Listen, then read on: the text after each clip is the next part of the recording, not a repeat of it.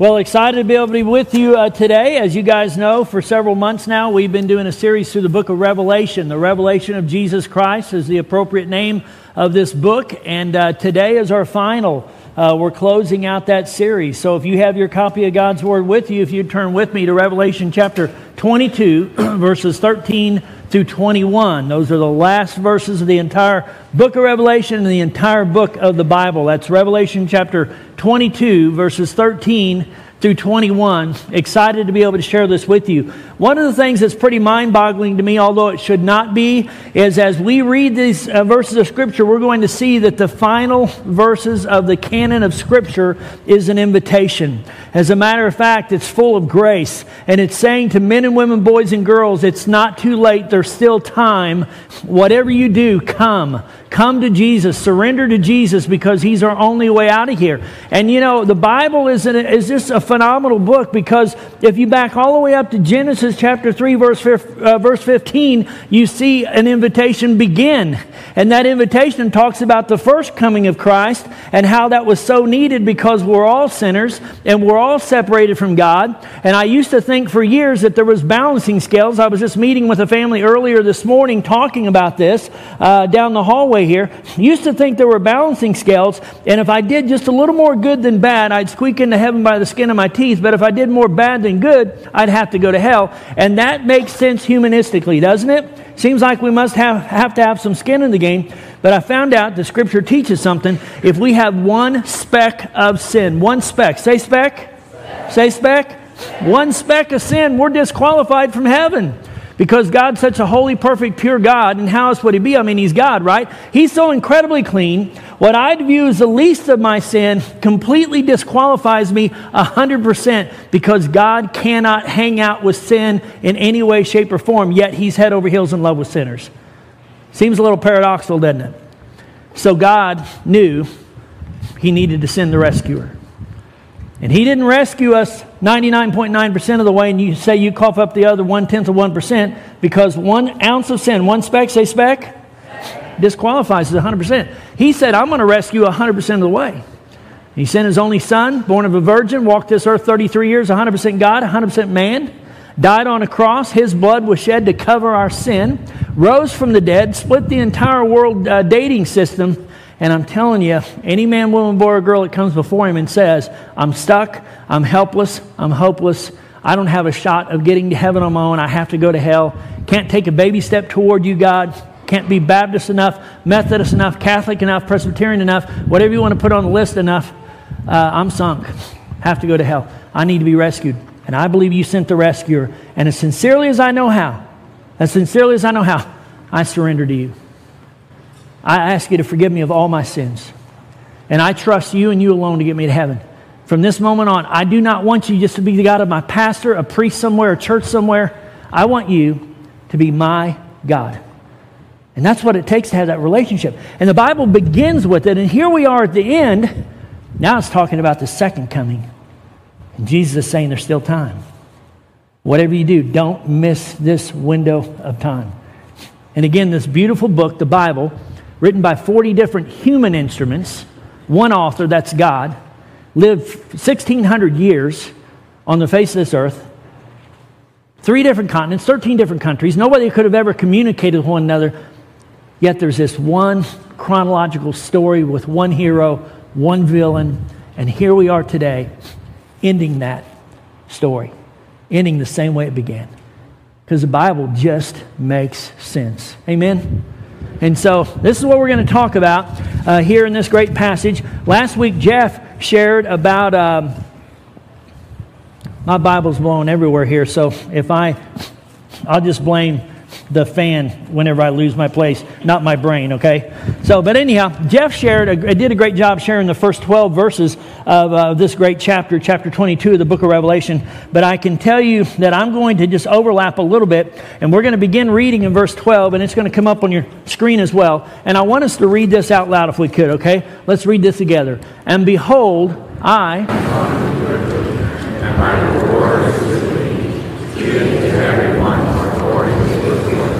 So the first half, if you would, verses 1 through 12, really was written to the believer. And now the last half, verses 13 through 21, is written to the lost. And Jesus, right in between that, says, Behold, I'm coming quickly. Say quickly. And I want you to listen. That's the invitation. I'm coming quickly. Jesus makes that statement. And I want you to listen. We're going to kind of skip around just a little bit, but I want to go to verse 17 and look at some important things. The first thing I want to look, look about this morning is the response to what Jesus says that he's coming quickly. Listen to the response uh, because really there's two different responses. The first part of this verse uh, is really a prayer to God saying, Come on then. If you're coming quickly, come on. And we're going to see who it is that's saying, Come on. And then the last half of this verse is all to the person who hasn't yet uh, responded to Jesus, that they have an opportunity. God bless you, David. Thank you for that. Now I have no excuse for losing my place, though. But I can tell you that, that, uh, that it's, it's to the people who have not yet surrendered their life and as sincerely as they know how started a relationship with Jesus Christ. So listen to this, what it says in verse 17. And the Spirit and the bride say, Come the Spirit and the bride say, Come. Let's think about that for a moment. So, what does it mean whenever it says the Spirit and the bride? Well, let's talk about the Spirit first. The Holy Spirit, whenever Jesus says, I'm coming quickly, he says, You know what? Bring it on. Come. Now, we know the Holy Spirit is as much God as anybody because there's, there's the Trinity, right? But let me tell you the role of the Holy Spirit. The Holy Spirit, in part, is the one from the beginning of time that's been drawing the hearts of men and women, boys and girls, to a saving understanding of Jesus. He's the one that turns the lights on. I'm convinced no one can come to Christ without the Holy Spirit drawing. As a matter of fact, Jesus says in John 6 44 that no man can come unto me unless my Father who has sent me draws him. And I remember at age 24, now I'd been drawn multiple times before, and I'm one of these guys that believe that even when the Holy Spirit's drawing, you can say yes and you can say no. And I said no multiple times, but at age 24 is whenever I finally said yes. But it's the Holy Spirit that turned the light on. And that's what he continues to do. He draws the hearts of men and women, boys and girls, continually, and he's done it from the beginning of history. Listen, I want you to know that this week, no telling how many people drove past a cemetery, looked out at the rows of tombstones, and asked themselves the question, when is it my turn?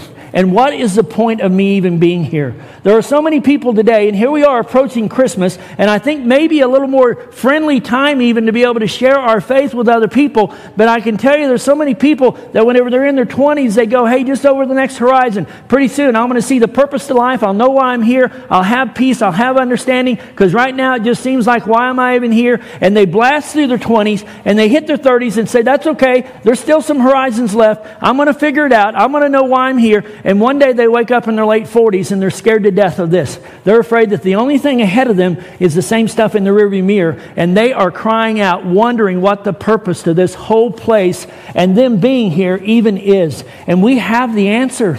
We have the answer. And the Holy Spirit is the one that draws the heart. And I believe this week we all have even family members that we're going to hang out with over the next couple of weeks, right?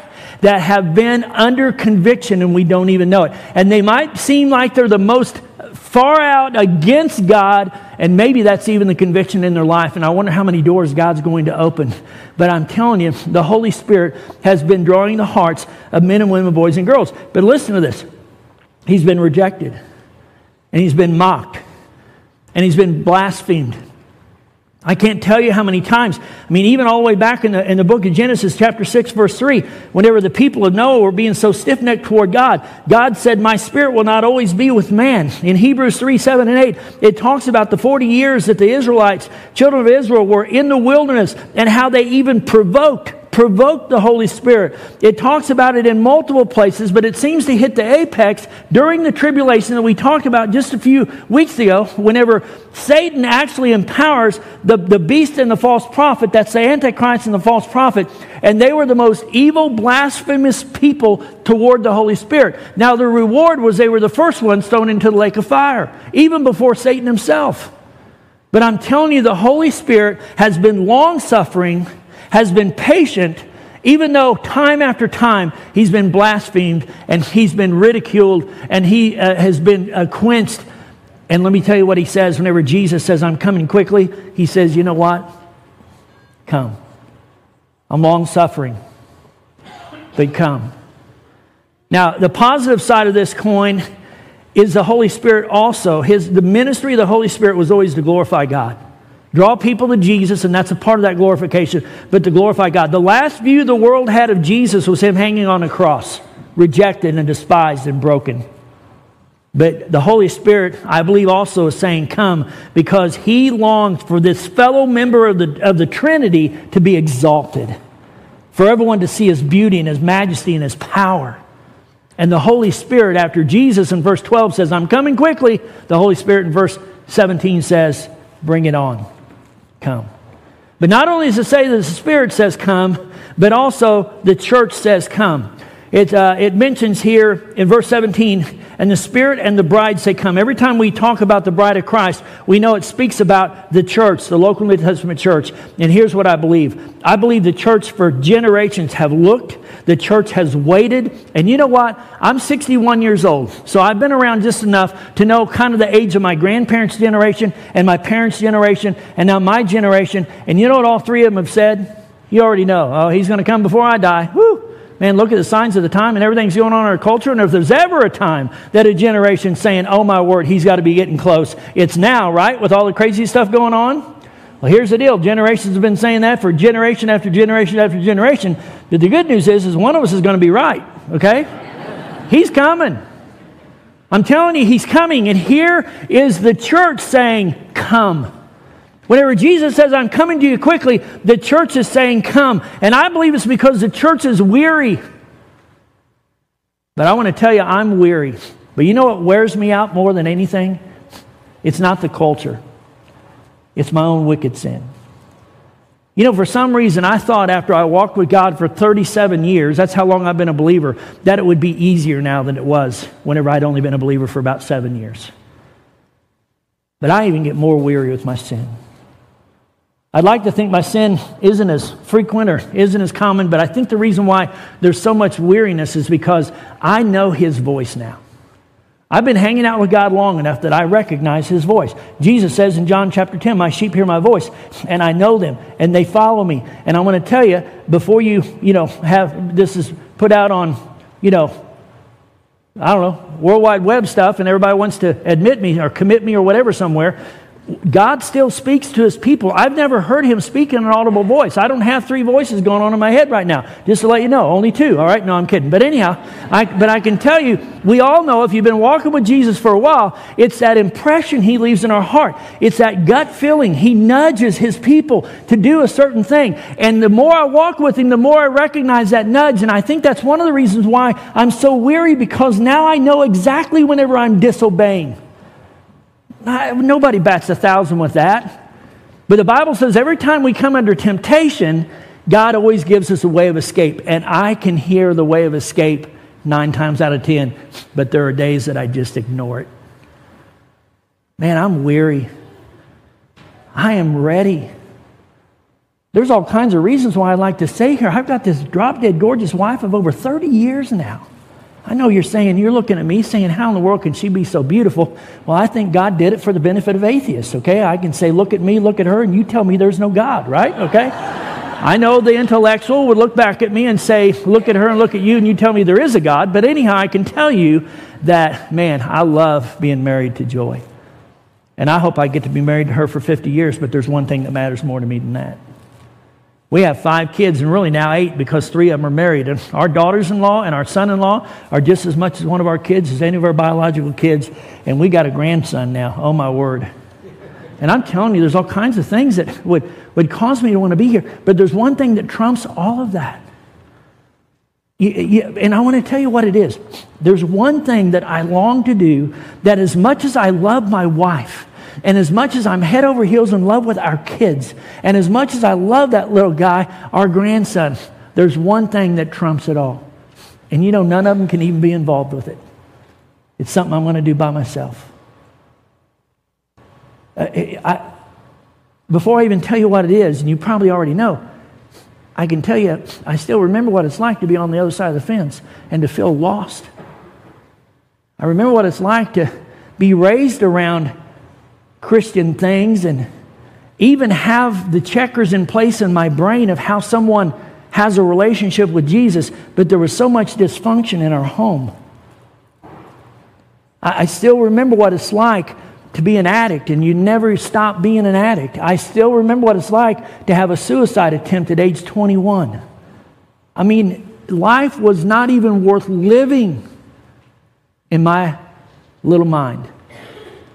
And if somebody would have told me at age 24 that one day I would be married for over 30 years, head over heels in love with my wife, and her head over heels in love with me, have five kids and really eight, have a grandbaby. And by the way, the ministry we do, we love it. I was talking to Roger last week. It's the funnest time of ministry, the most enjoyable time of ministry we think we've ever had. And that's saying something because we've had great times of ministry. I love what I get to do, and all that stuff is important, but it's all trumped by one thing that I just can't wait to do. And that is whenever I either die or the second coming comes, I want to be able to look in the eyes of Jesus face to face and just thank Him. Because He pulled me out of a train wreck. And that day is coming. As much as I love wife and kids and all that stuff, it's going to be me and Jesus one on one, and I can't wait. And the church is weary. That's why the bride says, Come. I'm coming to you quickly, and the bride says, Come. The Spirit says, Come. And it's so important that we understand man, He's coming. That day is coming, and it's coming quickly. It's coming quickly.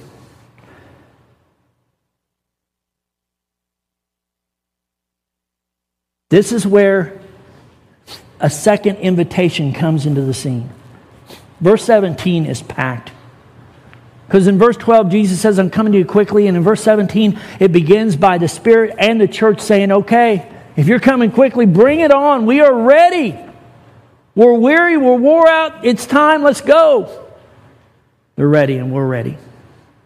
But then, in the grace of God, and again, this book is so often thought of as some hateful, mean, angry God that's just waiting for somebody to mess up so he can zap you.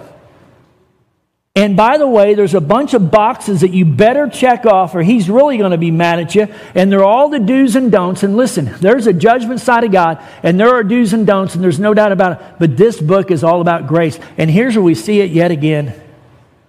This incredible God, Jesus, that says, I'm coming soon, and everybody that's already chimed in saying, Come, come, he goes on to say this in verse 17 listen.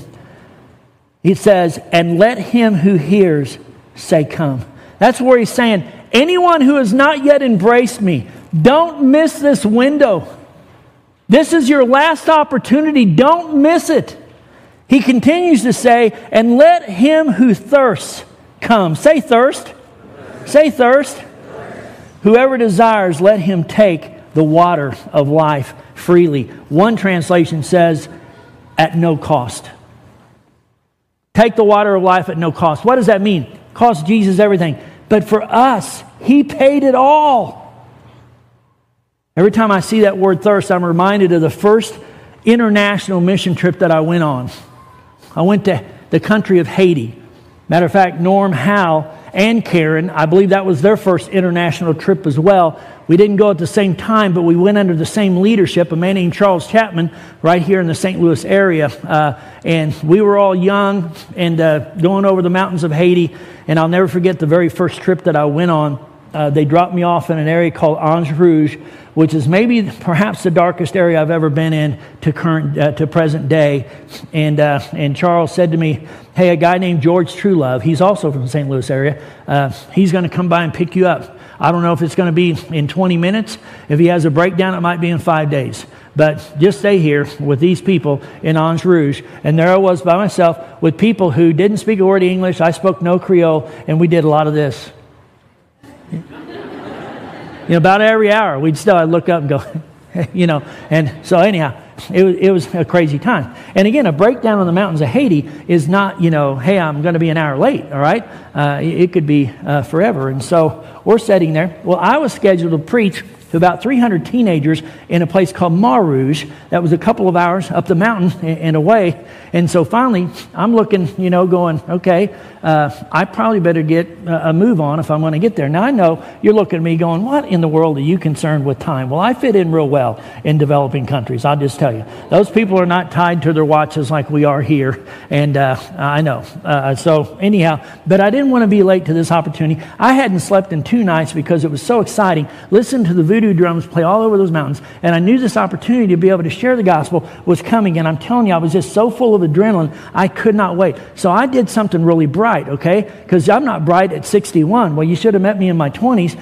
I go outside and flag down a guy that's on a motorcycle, and I look at him. He doesn't speak any English. And so I'm not going to do it for you, but I pantomimed what I wanted. And I asked him, uh, in, in a very great theatrical performance, by the way, to take me to Mare Rouge. I said, Mare Rouge? And he said, Mare Rouge. And he kind of pointed. And I said, you know, motorcycle, me, get on. And, you know, so anyhow, I'm doing all this stuff, you know. And so I think he understands. I'm pretty sure. And so all I know is after I went through multiple times to make sure that I felt like he understood. I get on the back of his motorcycle and he kicks it into gear and I lean over his shoulder and say, Mare Rouge? And he says, Mare Rouge. And so we go about 20 feet and all of a sudden a horn honks and it was George Truelove. I was pretty excited about that, okay? Because I have no idea if Mare Rouge meant, you know, where I was headed or I've got some friends in the bush that we're going to beat the dog out of you and, uh, you know, take this, all three dollars you have in your wallet. So anyhow, uh, but there was George. First time I met him, just incredible guy. Last name True Love, appropriately named. He takes me you know the three hours or so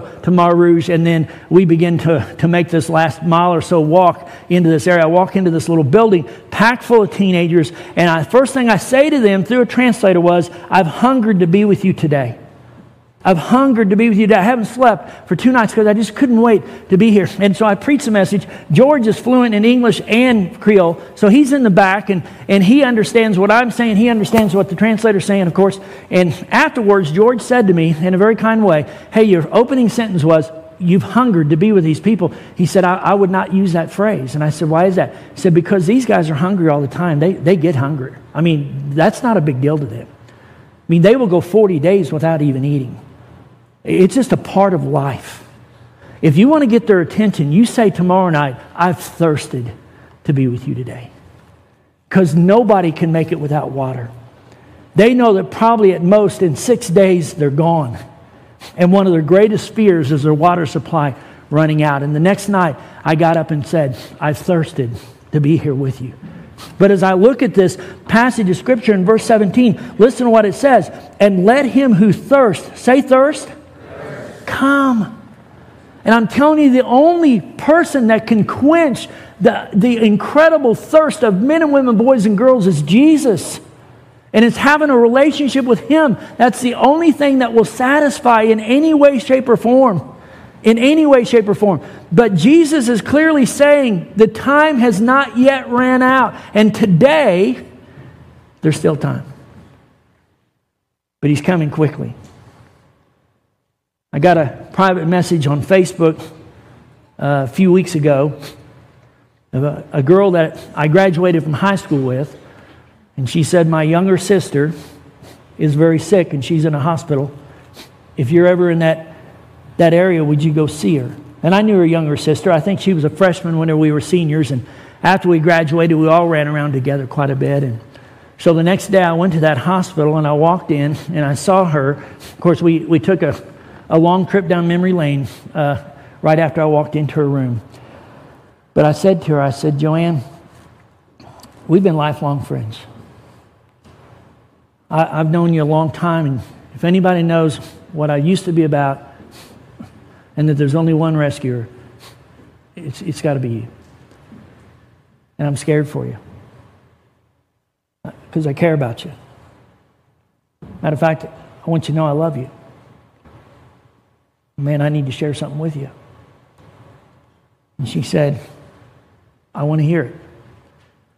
And this was one of those times where I didn't go through the gospel in eight minutes. You can do that.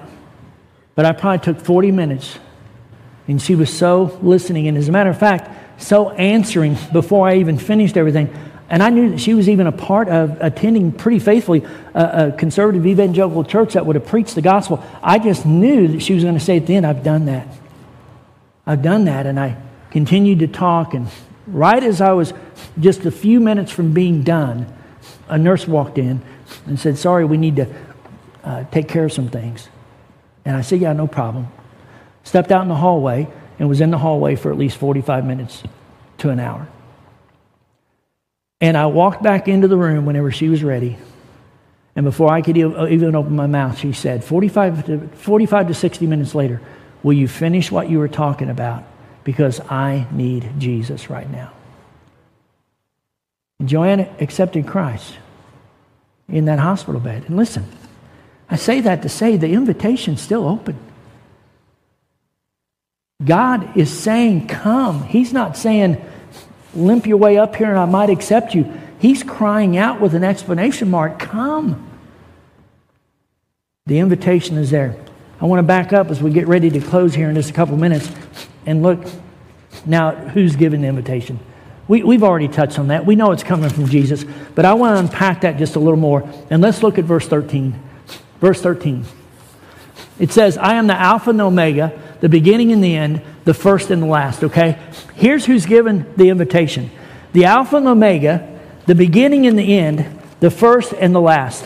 I want to unpack that. Just uh, it's really self-explanatory, and I want to unpack that just for a minute here. Okay? Uh, this is going to be super simple stuff, and you're going to say, Oh, gee, Bob, I've never heard that before, okay? And we've all heard it before. Back in the day that God was using John to pen the book of Revelation, most of the readers, the original readers, spoke Greek. And so that's why he uses the, the first and the last of the Greek alphabet. Whenever Jesus says, Hey, here's who's giving the invitation. I'm coming quickly, but here's who it's coming from. I'm the Alpha and Omega. I am the beginning and the end. I am the first and the last. You know, there can only be one first and only be one last. And that is who is giving the invitation. What he means whenever he's saying, I'm the first and the last, is Jesus is the source of all things, and Jesus is the goal of all things. I want you to hear that. He's the source of all things, He's the goal of all things. I talked a little bit ago about how much I loved my wife, and I love our kids, and I love our grandkid, and I love our ministry. But here's what I've come to realize as much as I am head over heels in love with joy, joy is not my source of peace. She is not my source of joy and happiness. Jesus is my source. And she's amazing, but I'm telling you, Jesus is my source. As much as I love our eight kids, and I didn't even know my heart could love that way, my kids are not my source of peace and contentment. Jesus is our source. That little grandson, I'm telling you, he's not my source. He's an incredible kid, but he's not my source. Jesus is my source. This job that I love, not my source. That's not where the peace comes from. That's not where the contentment comes from. That's not where the completeness comes from. That's not where the understanding of why I'm here comes from. Jesus is my source. More than the air that we breathe, He's our source. And the beginning and the end, the source of all things, and the goal of all things, He's saying, Come. He is saying, Come. He's the first and the last. And there's only one first and last. I want to move on to uh, verse uh, 16 the who the invitation is coming from continues. Listen to what it says. I, Jesus. Say I, Jesus. I, Jesus. Say I, Jesus. The only time these words, I, Jesus, appear in the entire Bible is right here. And he's doubling down. He's letting us know who's given the invitation. I, Jesus is given the invitation. Listen to what he says. He said, I sent my angel to testify to you these things in the churches. So he's saying, Yeah, I did a lot of testifying through angels, but you better understand who it always came from. I, Jesus. I'm the foundation. I'm the one behind it all. And listen to this. This is paradoxical. This is so mind blowing to me. He says, I am the root and the offspring of David. The root and the offspring. You know what he's saying there? He's bringing both natures in so people understand and are reminded all the more who's given the invitation. He's saying, I'm the root and the offspring. That means that he was before David and he was after David. He's reminding everybody that, yeah, he's God on high, but he came to this earth in the form of a man. He was the God man, 100% God, 100% man, to die on the cross. His blood was shed to cover our sin. He rose from the dead, and He's our only way by surrendering to Him. But the thing that blows my mind is He is the ancestor of David, and He's the descendant of David. How in the world can that happen? It's because He's God. He created everyone. But yet He came to this earth and humbled Himself, and He was actually in the ancestry of David. And it reminds everybody of this beautiful thing, and that beautiful thing is this the only way to heaven is God coming to earth, dying on a cross.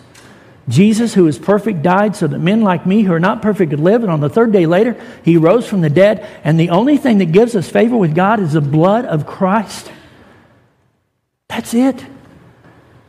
I was sharing with a family this morning, and the son, brilliant as can be, uh, so focused, 12 years old. I said, you know, on the marker board in the room we were in, I said, you know, the Bible says our sin is a certain color, and it's crimson red, it's scarlet red, that's as red as red could get. If I went to that marker board and I put a big spots of, car, uh, of crimson, scarlet red paint right there, everybody that walked in the room would notice it eventually. It's like our sin. Everybody sees it eventually. But you know, there's only one color that'll cover red. If we wanted that first layer of red paint to disappear where we'd never see it again, there's only one color that'll cover red. It's not white. Some people say white, it bleeds through and turns to pink. It's not black, it kind of still bleeds through and turns to, you know, this funky purplish kind of color. The only color that'll cover red is red. The only way I could cover that first layer of red paint where you'd never see it again is to cover it with the second layer of red paint because red cannot penetrate red. You'd still see the second layer, but you'd never see the first layer again. And what was the point of that little story? Our our sin is crimson, scarlet, red, and there's only one thing that will cover my red sin, and that's the red blood of Christ. It's impossible for sins to be forgiven without bloodshed, and Jesus is the perfect Lamb of God. His blood was shed to cover our sin, and from that moment on, from that moment on, God looks at you and me through the blood of Jesus, and He no longer sees our sin. And here's what God says You're perfect. We're not perfect. But God says we're perfect. And you know, it does away with the issue that we talked about early in this message. God's so holy, so perfect, so clean that one speck, say speck, of sin disqualifies us. He can't hang out with sin. But when the blood covers our sin, He says perfect. You probably heard me say this before. I heard a man say one time, I wish no harm to my wife, but I hope that she dies first. And the reason why is because whenever I walk in the front gate of heaven, I want to see the, the look on her face when God says, You're perfect, come on in, okay? Listen, He looks at us as if we're perfect. We're not. But in the only eyes that matter, we're perfect. He brings us in, and the only thing that gives us favor with God is the blood. It's not balance and scale. By all means, we want to live life that bring honor and glory to God. But it's not out of a sense of duty, it's out of a sense of relationship and just loving Him all the more and showing that we appreciate the fact that He's going to love us whether we do it or not. Because He'll never let us go. He'll never let us go. Let's look at the next verses as we get ready to close. For I testify to everyone who hears the words of the prophecy of this book. If anyone adds to these things, listen closely God will add to him the plagues that are written in this book. Let's look at verse 19. And if anyone takes away from the words of this book, of this prophecy, God shall take away his part from the book of life, from the holy city, and from the things which are written in this book. What is that saying? I don't want to give some kind of impression that you can lose your salvation whenever it says take away. Uh, we are secure. God should have dropped me I can't even tell you how many times, like a hot rock, but He will not let us go. But here's what it's saying if anyone believes that it's anything less than Jesus, or if anyone believes that it's anything in addition to Jesus, they're not going to heaven. They will not taste from the tree of life because it's Jesus and Jesus only. That's who is giving the invitation the source of all things, the goal of all things, the beginning and the end, the first and the last, the Alpha and the Omega, reminding us of who He is, that He was God and man at the same time because He was before David and after David. He's given the invitation, and that invitation still goes today. On this very day, you could remember this day for the rest of eternity. If you're here saying, I'm not, 100% sure if I died tonight that I'd spend eternity in heaven. You can know. And you can know before you leave this place. Let's look at these last two verses, and I want us to read them out loud, okay? Here's verse 20 He who testifies.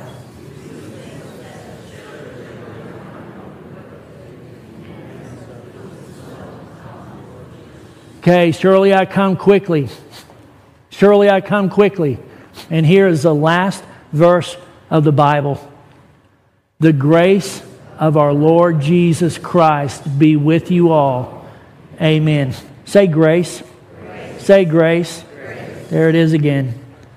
The grace of our Lord Jesus Christ. He's still extending an invitation all the way to the end where he says amen, which simply means I believe. And I wonder tonight. I was scared to death for Joanne. We grew up together, and she knew I deserved hell more than she did. She knew me well before I was a believer. I was scared to death she'd die and go to hell. I'm going to heaven? I ought to go to hell. And I'll be honest with you, I'm scared for people in this room. Just want to love you enough to tell you if we don't, as sincerely as we know how, surrender to Him. Time's running out. Let's pray together. Father, again, we just say thank you for your faithfulness. And God, we do ask in the name of Jesus that you'd give courage all over this place. Father, if someone here on this incredible kind of Christmas Sunday season would say, I'm not 100% sure if I died tonight, I'd go to heaven. They might be a church member here, church member somewhere else. That's not the issue. The issue is, is have they joined you? I walked the aisle of a church that had baptized me and I'd been a member of for a long time and said, I need to be saved. And so, Father, I just pray you give courage. We'll be careful because we know this is your invitation. We ask it in Jesus' name. Amen.